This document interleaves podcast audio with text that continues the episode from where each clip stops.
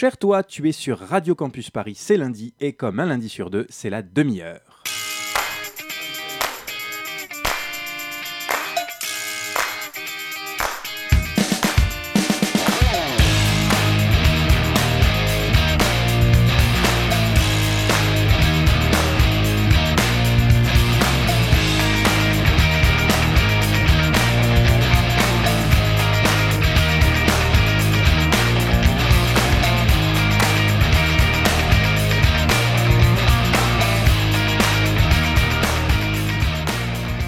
Année et bonjour, bonjour et bonne année, cher toi qui écoute cette nouvelle émission de la demi-heure, la première de cette belle année 2018 qui nous attend de pied ferme.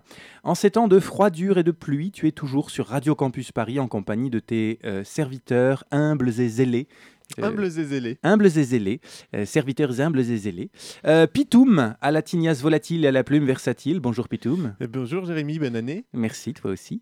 Et moi-même, Jérémy, qui vient d'épuiser son quota d'allitéra- d'allitération pourrie. Euh, bon, Pitoum, le, le réveillon s'est bien passé. Tu as bu beaucoup d'ice tea. J'ai bu énormément d'ice tea, donc euh, ça s'est euh, évidemment bien passé. Du Tu es remonté à bloc pour les mois pourraves qui arrivent. Euh, alors, euh, remonter à bloc, oui. Les mois pour je pense que c'est un bel euphémisme. Voilà. Oui, bon. Et bon, et question euh, sujet chiant, de quoi nous gratifies-tu et non pas nous graffitis-tu cette semaine? Ce sera, ce sera la CSG. La- Ah ouais, d'accord. Ouais, Ouais. bah, Faut que ouais. le, faut bien prochain, commencer l'année. le prochain, c'est moi qui le fais. le Oui, bah, chiant. bah oui, tu coup. me les laisses depuis un certain Oui, temps. voilà, donc, c'est euh, ça. Bon, bah, euh, bon, en même temps, côté news de la, de la nouvelle année, euh, bon, on avait le choix de la tradition, hein, entre le décompte des voitures brûlées au Nouvel An, la méchante tempête qui arrache les tuiles et qui provoque des coupures d'électricité dans les foyers français, et évidemment, hein, l'augmentation du prix du timbre ou du gaz. Là, les, les médias savaient vraiment plus où donner de la tête, et, et- et ça se sent. C'était du bruit, un gros bruit, ça a duré 15 secondes j'ai envie de vous dire, ça pas duré très longtemps. hein. Mais euh, le, temps que ça- le temps de sortir du lit, d'arriver dans la rue, les dégâts étaient faits. Des bâtiments qui s'envolent, une éolienne qui s'effondre, la tempête Carmen a frappé l'ouest du pays avec des vents pouvant dépasser 130 km/h. Voilà, débordé, on vous dit trop d'infos, trop de choses, trop de vent, euh, voilà. Par exemple, bon, euh, juste comme ça, parler de l'entrée en vigueur mercredi dernier de la deuxième directive européenne sur les marchés d'instruments financiers, la MIF 2. Euh, je pense que tu en avais parlé. Pardon, oui, peut-être. Tu avais, oui, il me semble, dans, les, in- dans, dans, dans la finance, Oui, c'est vrai. qui est présenté donc comme le plus gros changement sur les marchés financiers depuis la dérégulation thatchérienne. Bon, c'est surfait de parler tout ça. MIF 2, euh, de quoi il s'agit? MIF 2, c'est né après la crise de 2008 et 2011. On se souvient de la crise de 2008, on se souvient de la forte crise qui a amené la crise de la dette souveraine en 2011. Et là, le régulateur européen, la Commission européenne, a dit on va peut-être euh, revoir un peu les règles qui régissent Ouais, non, les non, en fait, financiers. tomber, laisse Car tomber le- MIF non, 2, coupe le son, Pitou. c'est la directive sur les c'est la crise, c'est derrière, c'est surfait, on s'en fout. Et puis faisons comme les vrais journalistes, on s'en fout. On s'en fout, c'est du passé, du passé. Faisons table, de faisons table en marbre et roule ma poule. hein. Ça va, ça va bien les nouvelles et les, les sujets chiants de la demi-heure. Merde, un peu de légèreté, c'est la nouvelle année. Les gens, les gens ont besoin de douceur et c'est dans la douceur que tu entubes. Tiens, premier proverbe de l'année. euh, si c'est trop violent, tu le sens au colon. Et, Oh. oh. Moi, je, je- je prends exemple. Et, et qu'est-ce qu'on peut encore dire? Qu'est-ce qu'on peut encore faire après la si magistrale interview de notre président adoré par Laurent Delahousse à l'Élysée? Tu, tu- tu l'as loupé, cher toi qui nous écoute? Bon, alors voici les meilleurs moments. Est dans votre bureau ou dans l'un de vos bureaux. Il y a quelques minutes, on m'a dit que c'était pas toujours le même bureau. Vous avez plusieurs bureaux à l'Élysée. J'ai deux bureaux. Ici, c'est le bureau historique? C'est le bureau historique, oui. Donc ça, c'est le bureau rangé. Et les dossiers que je... Voilà, ça c'est le bureau rangé. C'est le bureau de la photo aussi. C'est le bureau de la photo officielle. Est-ce que vous y passez finalement beaucoup de temps dans ce ou ces bureaux? Oui. C'est les week-ends et le soir qu'on y passe le plus de temps. La nuit, on dit. Oui. Aussi beaucoup. Oui. C'est pas une légende, donc finalement, vous dormez très peu. Je dors peu. Voilà, voilà la, quintessence, la substantifique moelle de 40 minutes de journalisme professionnel.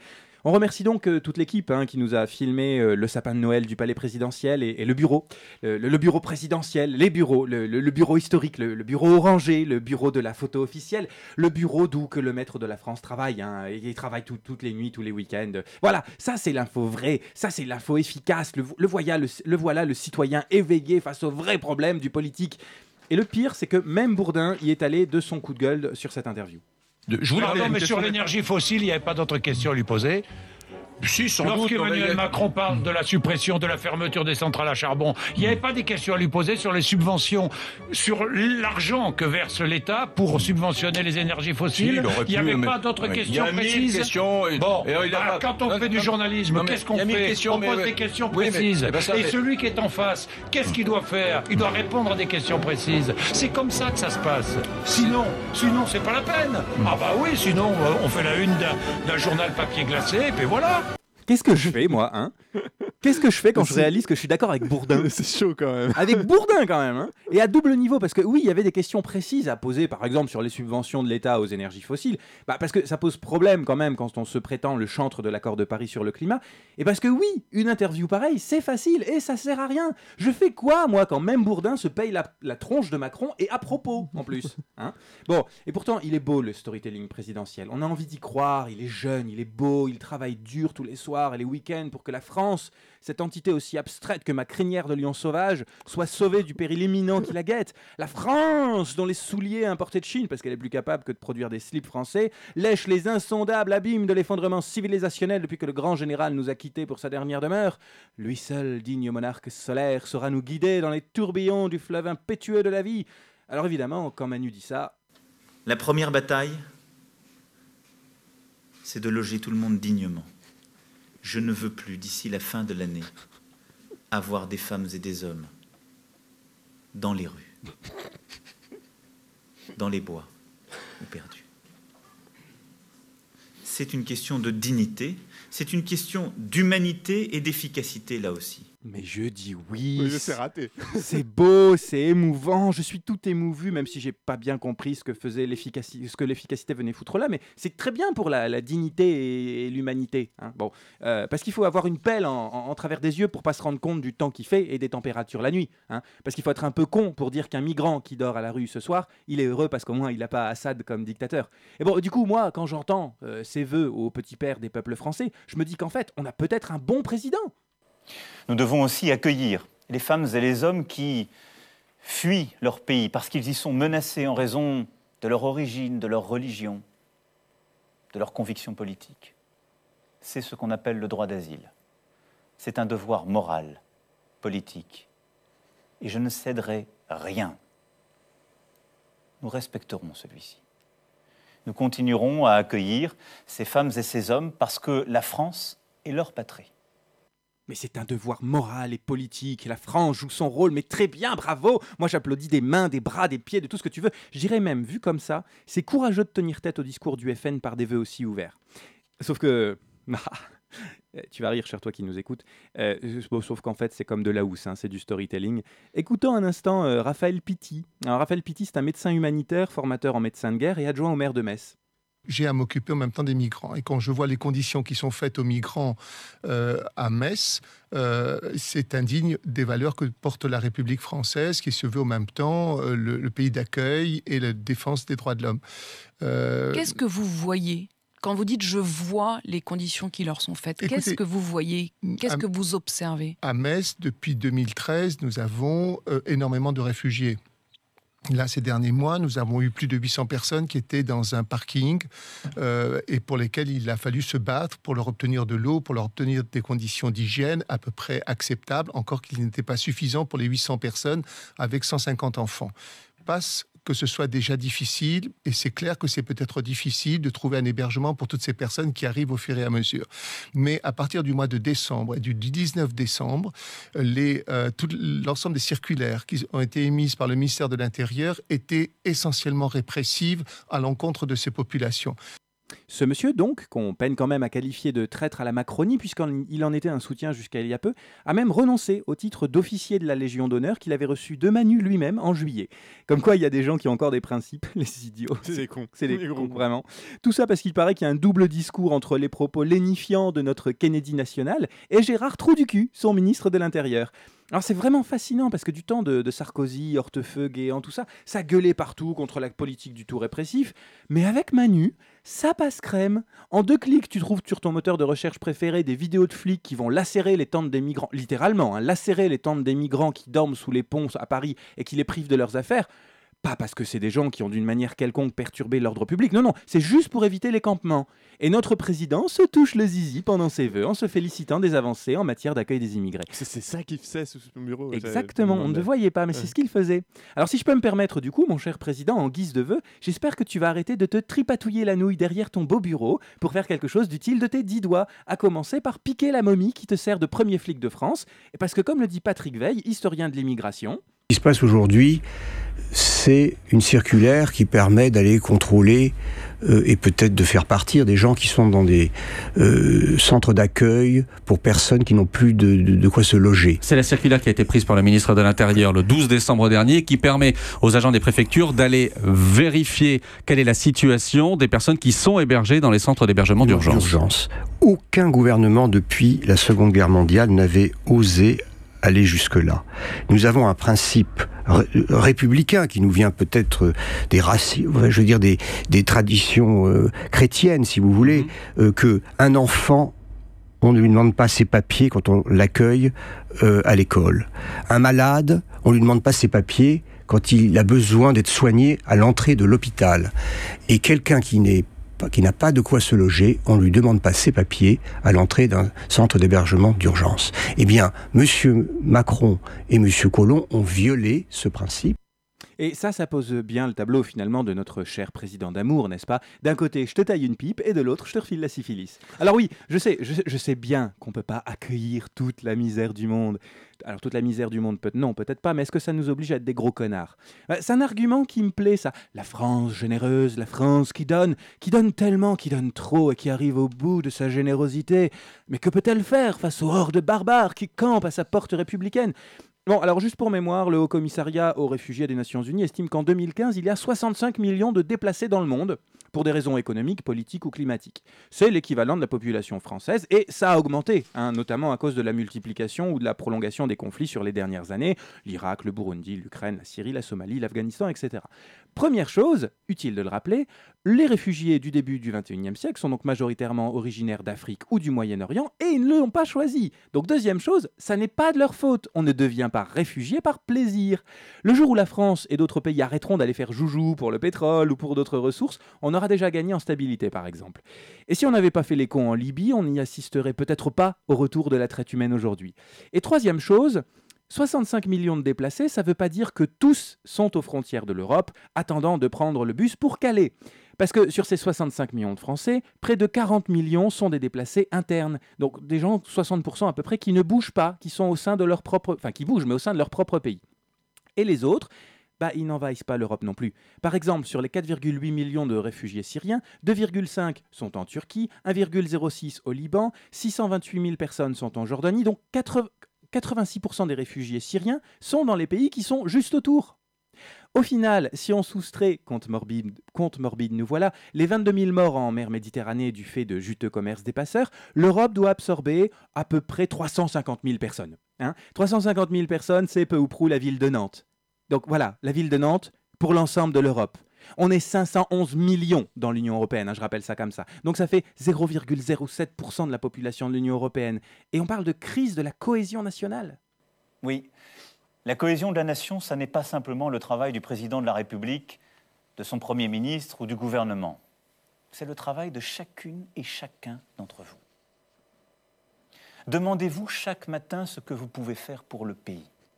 Alors, pour le pays, euh, je sais pas trop, moi, Manu, mais alors regardez sous le couvercle de ta tambouille politique, tu peux compter sur nous, ça y a pas de souci. D'ailleurs, la prochaine fois, on vous dira comment la fameuse loi de moralisation de la vie politique vient de conduire à un recul de l'éthique publique, puisque les parlementaires viennent de faire un superbe coup d'optimisation législative sur leurs frais de mandat. Tu vois, cher toi qui nous écoutes, il y avait vraiment pas matière à discuter autre que le prix du timbre finalement. Allez, on te laisse sur ça et on reprend juste derrière. Si j'avais le pouvoir d'achat, j'achèterais plein d'objets sans fil. J'achèterais un écran plat. La vie serait plus facile. Je t'achèterais un stylo. Je t'achèterais un cahier. Peut-être même que je pourrais payer l'hospice de pieds. Dallez, dallez-moi le pouvoir d'achat. Dallez, dallez-moi le supermarché. Le super pouvoir de pouvoir marcher tout en achetant du lait acheté dans des tas. Le pouvoir d'achat dans des tas. Le pouvoir d'achat. Si j'avais le pouvoir d'achat, je devrais payer plus d'impôts. Mais en fait, je paierais moins d'impôts. Parce que les impôts, c'est bien fait. Je m'achèterais un barbecue avec un allume barbecue. Je m'achèterai un Rottweiler pour protéger mon barbecue.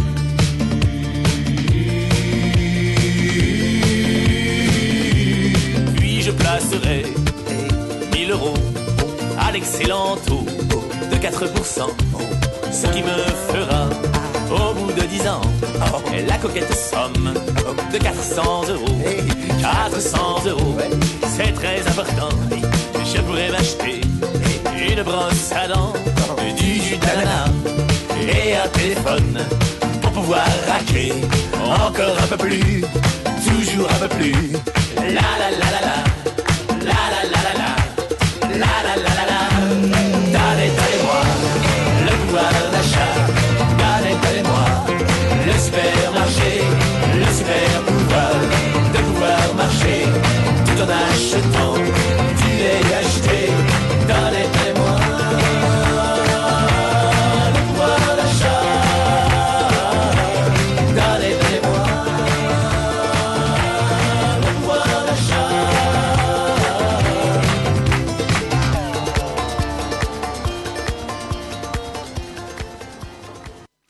c'était euh, la chanson du dimanche, le, super pouvoir d'achat. Mais oui, bien sûr. Et du coup, non, Euh, je- non, je, je t'annonce pas. Non, c'est la nouvelle année, c'est chacun dans son coin. Non, mais désolé, voilà. Donc, vas-y, euh, vas-y, euh, mon cher Pitoum, su- sur le sujet chiant le de sujet chiant, le sujet chiant du jour évidemment. Euh, premier sujet chiant de l'année 2018 d'ailleurs. hein. Donc bonne année, je le redis, on, on l'a déjà dit, mais ce serait bien qu'elle soit bonne cette année quand même, hein, même si, euh, bah, même si ne nous mentons pas auditrice, je ne crois que très peu au miracle. Tout le monde n'a pas la chance d'être Jon Snow et de se faire ressusciter quand on lui chante. Et la probabilité qu'une pluie d'ogives nous tombe sur le coin de la gueule est d'à peu près 50-50, hein, plus ou moins. Bref, euh, le 7 mai 2017, soit en- euh, 2016, pardon, soit en plein pendant l'entre-deux tours, Star 4 Game 69 s'interrogeait sur le forum 1825 de jeuxvideo.com, l'antre des trolls français, hein, toujours les premiers pour désinguer de la féministe et brandir leur quenelle en psalmodiant des prières à Dieu donné. Star 4 Game 69, donc, sentant bien que le vent tournait en défaveur de sa candidate, posait une vraie bonne question qui, malgré son up de relance quelques heures plus tard, reste aujourd'hui encore sans réponse.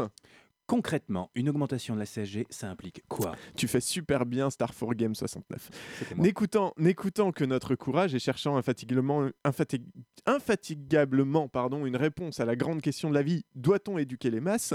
J'ai échangé avant, j'avais écrit les cons, mais je me suis dit que c'était pas très. euh, Ah, voilà. Non, c'est la nouvelle année. Ouais, voilà, on va essayer d'être soft. J'ai décidé aujourd'hui, Star 4 Game 69, de te répondre. De rien, c'est cadeau. Par contre, si tu pouvais arrêter de poster des commentaires antisémites et racistes en échange, euh, bah, ça serait sympa. hein. Embrassez-vous. Voilà. Donc, euh, la CSG, donc, qui ne signifie pas castration sordide de garçons. hein, on n'est pas chez les monothéistes prépusophobiques ici. La CSG, donc la contribution sociale généralisée, est un prélèvement obligatoire qui existe depuis 1991 et qui fut mis en place par Rocard. Et à part souligner que la gauche part en vrille depuis 30 ans, le savoir te servira surtout à gagner des points aux triviales poursuites et, et en rien à la suite de l'exposé. Mais on est comme ça à la demi-heure, on est généreux, n'est-ce pas, Jérémy? Oui, oui, oui. Oui, bah oui tu, tu suis vachement. La CSG, donc, qui ne signifie toujours pas cucurbite assez saillant pour Gaudriol. On n'est pas sur YouPorn Food ici. La CSG, donc, est au cœur de la réforme fiscale et sociale de Macron, puisqu'il porte cette mesure avec lui le- depuis le début de la campagne. J'augmente la CSG d'1,7 point. Voilà. Alors ça, c'était une annonce en décembre 2016 dans une longue interview d'une heure où le candidat Macron exposait sa vision de la justice fiscale et son programme pour la politique sociale de la France. On y reviendra. Et fistal. Fis- fiscal, ouais, le, pardon, pardon. le lapsus était un peu euh, aurait pu arriver. Et pour répondre à ta question, Star 4 Game 69, nous allons devoir nous intéresser à un truc beaucoup, que beaucoup d'entre nous ont, mais que personne ne lit. Un peu comme les articles du Monde.fr que tu mets dans tes favoris sans jamais les lire, auditrice, ou les podcasts de la demi-heure que tu télécharges sans jamais les écouter. Et ça, c'est mal. On va, c'est très mal. On va parler de la fiche de salaire. Alors vite fait, on va essayer de découvrir cette petite bête-là ensemble.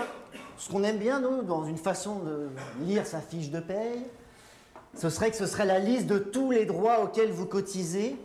D'accord Tous les droits auxquels vous cotisez et qu'on va parcourir vite fait, bien fait. Vous pourrez lire la vôtre ce soir en rentrant. Mesdames et messieurs, du haut de cette fiche de paye, un siècle de bagarre vous contemple. On va commencer par un truc assez simple. Donc c'est la mienne, hein, novembre 2009. Euh, combien je gagne? Hein?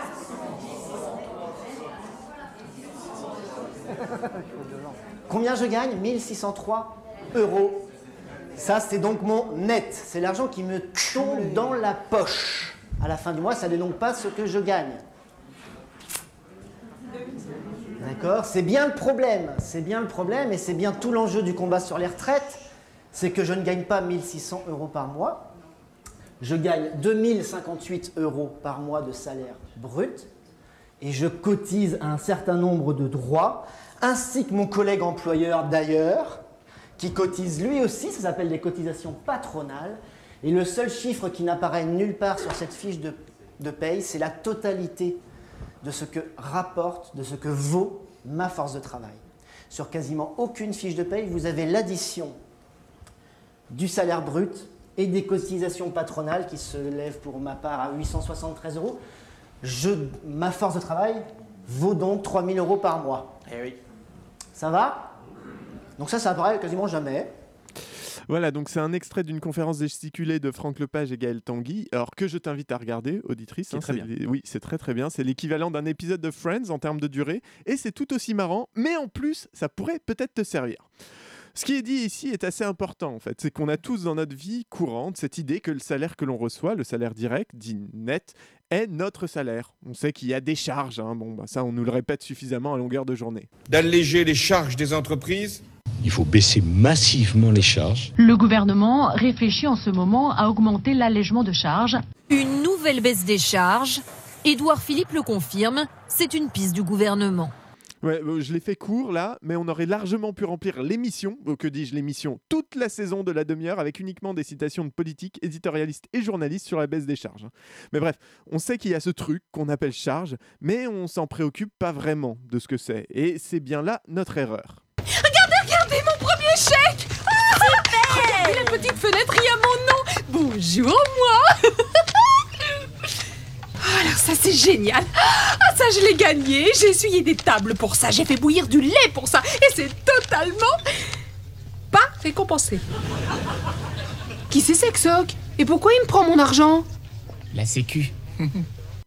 Voilà, c'est la dernière fois que je mets du Friends en français dans cette émission. Mais donc, euh, une partie de notre salaire total est donc directement prélevée essentiellement par ce qu'on appelle des cotisations et non pas des charges. hein. C'est une manipulation sémantique grossière pour faire croire que c'est mal. On aurait appelé ça des chatons. euh, tout le monde serait sans doute beaucoup moins pressé de les éliminer. Imagine la chute dans les sondages si Macron annonçait tout de go à la télévision Je veux supprimer les chatons. Non, je veux Oui, bah, il, supprimer faut les- il manque les, les temps. ouais. Les cotisations, donc, c'est le salaire qui nous sert à nous assurer contre les risques de la vie. Tous les risques, hein, les maladies, les accidents, la perte d'emploi. Ce que communément, donc, on appelle la Sécu et qui est né dans sa forme moderne et universelle juste après la Seconde Guerre mondiale, où l'on l'arrache au patronat, hein, le financement d'une protection pour tous les Français. Ça sort pas du chapeau, hein, comme on le dit Franck Lepage, on est dans un rapport de force euh, un petit peu différent de celui d'aujourd'hui. Mais attendez, vous avez un patronat qui a juste le droit de se taire et vous avez un parti communiste à 24% qui est armé. Voilà, rien de mieux donc pour garantir euh, la pérennité de cette avancée sociale. Et donc, bah, dès l'inversion du rapport de force, la Sécu ne va cesser d'être remise en question par les gouvernements successifs. C'est pas nouveau. hein. La première référence au trou de la Sécu, c'est en 47. Le truc existe depuis à peine plus d'un an. Ça fait 70 ans qu'il y a un trou soi-disant comme as et que le bateau pourtant il flotte toujours. Le Titanic il a pas tenu 3 heures. C'est qui l'insubmersible connard? Bref, euh, sauf qu'entre-temps, on est passé par une centaine de réformes hein, qui ont divisé, morcelé, éclaté la sécurité sociale en différentes caisses. Et c'est toutes euh, celles-ci que l'on retrouve sur ta fiche de paye. La caisse d'assurance chômage, la caisse d'assurance maladie, la caisse d'assurance retraite. Mais la particularité de ces caisses, qui perçoivent donc directement les cotisations salariales et patronales que ton travail produit, parce que la séparation des cotisations salariales et patronales, hein, c'est un peu un effet de manche. Dans les faits, c'est ton employeur qui raque proportionnellement à combien il te paye. Donc, ces, euh, cotisations qu'elles perçoivent, ces caisses pardon, sont autonomes, ou du moins partiellement autonomes par rapport au gouvernement. Leur gestion est prise en charge par les partenaires sociaux et les bénéficiaires. C'était là tout l'intérêt de la chose. Par ailleurs, leur fonctionnement sous forme d'assurance, notamment pour l'assurance chômage, fait que la cotisation garantit l'ouverture d'un droit. Elle correspond à l'achat d'un service par le biais de son travail, quelque part. Mais en 1991, le gouvernement cherche de nouveaux moyens pour financer la sécurité sociale et crée la CSG, donc qui ne signifie toujours pas que la média surprise au bout du gland, on a fait des tests ici, et qui devient le premier impôt servant à financer la Sécu. Alors, il y a un litige hein, sur la qualification en tant qu'impôt ou en tant que cotisation de la CSG, ce qui en fait un peu la CSG de Schrödinger. Pardon, c'est toi qui me distrais. Bon, bref. En 1935, Erwin Schrödinger, en essayant d'expliquer l'interprétation de Copenhague de la physique quantique, proposa une expérience avec un chat. On l'enferma dans une boîte avec une fiole de poison qui devait s'ouvrir ou se briser à un moment donné. Personne ne savait au juste quand la fiole de poison allait se déverser. Donc, jusqu'à l'ouverture de la boîte, on considérait que la pauvre bête était à la fois vivante et morte. Donc plus jamais je mets Big Bang Theory en français Ah non c'était plus. Big Bang Theory. C'était Big Bang Theory. D'accord. Euh, donc c'est c'est ma bonne euh, résolution de 2018, ça n'a plus de série en, en français. Bref, nous sommes donc avec la CSG de Schrödinger qui est à la fois un impôt et à la fois une cotisation. Excuse-moi, je vois pas le rapport. Mais disons que la nature de la CSG a un impact sur son fonctionnement. Dans les faits, c'est un impôt prélevé à la source sur tous les revenus, plutôt euh, une grande partie des revenus, qui sert à financer la sécurité sociale, mais qui n'ouvre aucun droit. Les revenus du capital, les retraites, les allocations chômage, les revenus des fonctionnaires sont tous soumis à la CSG, bien qu'ils ne puissent bénéficier de ces droits. Un actionnaire ne pourra pas toucher le chômage s'il n'a plus d'argent pour investir, par exemple. Les non-résidents fiscaux payent également la CSG, alors qu'ils ne pourront pas bénéficier de la retraite.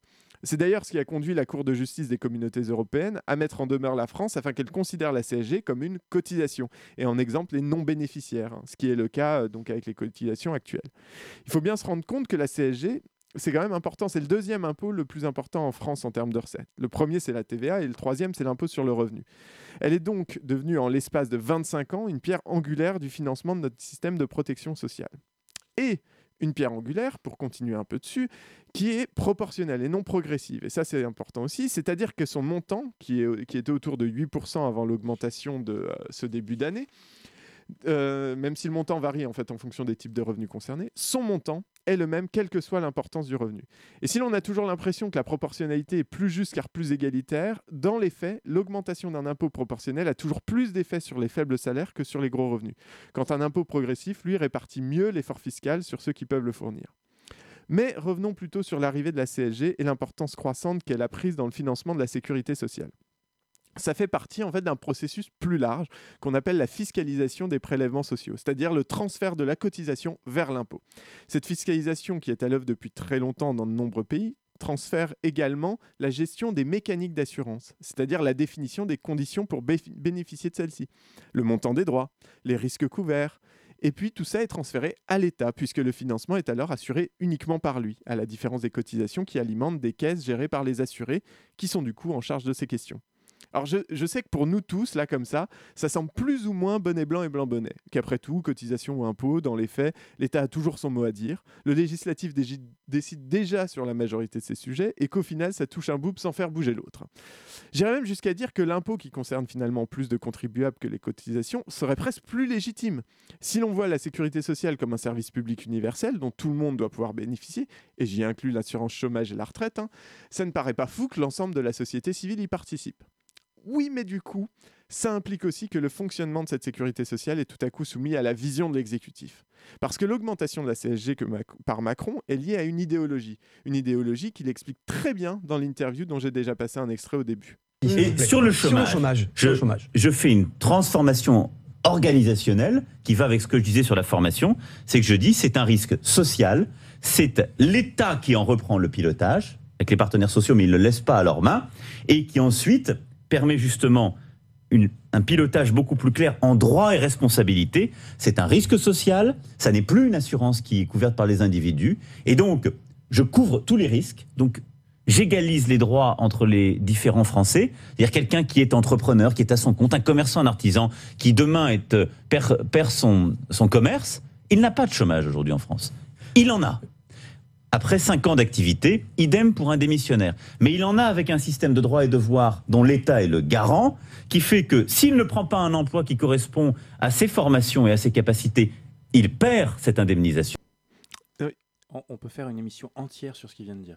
Oui, Il y a plein de choses à dire. Ah ouais, non, C'est- c'est- Il y a plein plein de choses très graves. En fin seconde de bullshit. Mais euh, du coup, je, je continue quand même sur la CSG, puisqu'on avait commencé là-dessus. Donc, on voit bien ici quand même la logique de l'assurance complètement désintégrée, en fait, par Emmanuel Ma- Macron, hein, qui rend l'avenir des prestations sociales très incertain.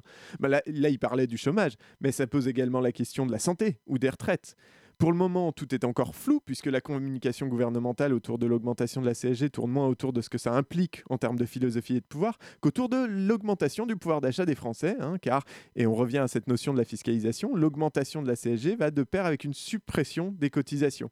Plus aucun des salariés ne va désormais directement payer son assurance et ça rend les députés LERM très, mais très contents. La suppression des cotisations salariales sur l'assurance maladie et l'assurance chômage, financée par un transfert sur la CSG, redonnera dès 2018 du pouvoir d'achat à plus de 20 millions d'actifs.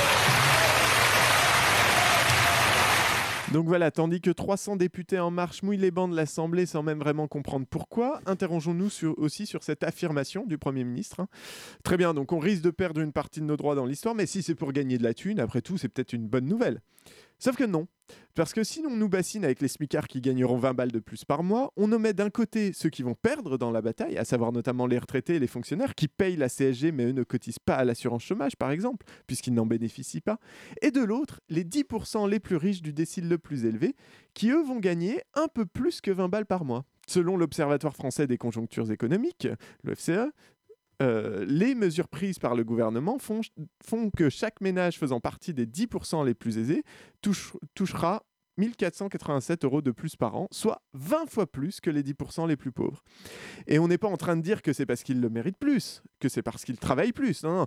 On dit simplement que par un jeu politique de la suppression des cotisations sociales et l'augmentation de la CSG, eh ben, on va directement filer beaucoup plus de thunes à ceux qui en ont déjà, tout en diminuant les revenus de certaines populations comme les retraités. Alors on a beau dire que c'est temporaire, que la suppression de la taxe d'habitation viendra compenser cette perte, mais dans les faits, ça sent quand même un petit peu l'enfumage à plein nez. Et en plus, il faudrait qu'on dise merci. Vous me prenez vraiment pour une conne. Alors je sais que ça fait beaucoup d'informations et que ça semble un peu technique, mais c'est vraiment un sujet crucial sur lequel on peut facilement se laisser embobiner. Parce qu'il implique beaucoup de notions, de notions et d'organismes entre lesquels se jouent d'importants jeux de pouvoir soumis à des idéologies différentes. C'est presque autant le bordel que... Bah, en fait oui c'est ça, c'est presque autant le bordel que Game of Thrones. Un royaume reculé il y a de nombreuses années, une force s'est levée pour prendre le pouvoir, protégeant les pauvres, les opprimés, les miséreux, ceux à qui la vie, dans sa cruauté aveugle, avait tendu ses pièges les plus sournois. La maison de la sécurité sociale s'assurait que chacun puisse vivre décemment et non dans la peur du lendemain. Mais les marcheurs blancs, libéraux, déjà là, tapis dans l'ombre, attendaient l'horreur. Ils ont regardé la Sécu se diviser en plusieurs maisons. La maison des retraites, la maison du chômage, la maison de la santé, toutes sous le contrôle de la maison de l'État sur son trône de fer à l'Élysée.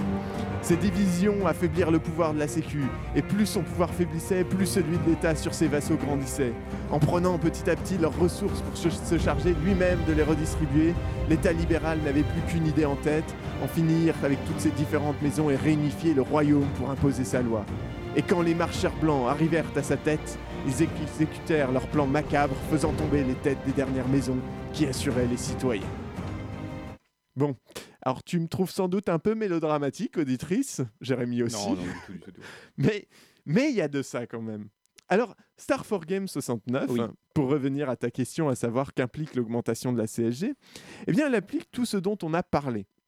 Elle implique la suppression des cotisations chômage et santé, la fiscalisation des prélèvements sociaux, la fin de l'assurance chômage telle qu'on la connaît, la diminution des revenus pour une partie des citoyens, l'augmentation du salaire net pour les autres, et la soumission de notre système de protection sociale à un idéal libéral où l'on reconnaît uniquement la valeur du travail dit productif.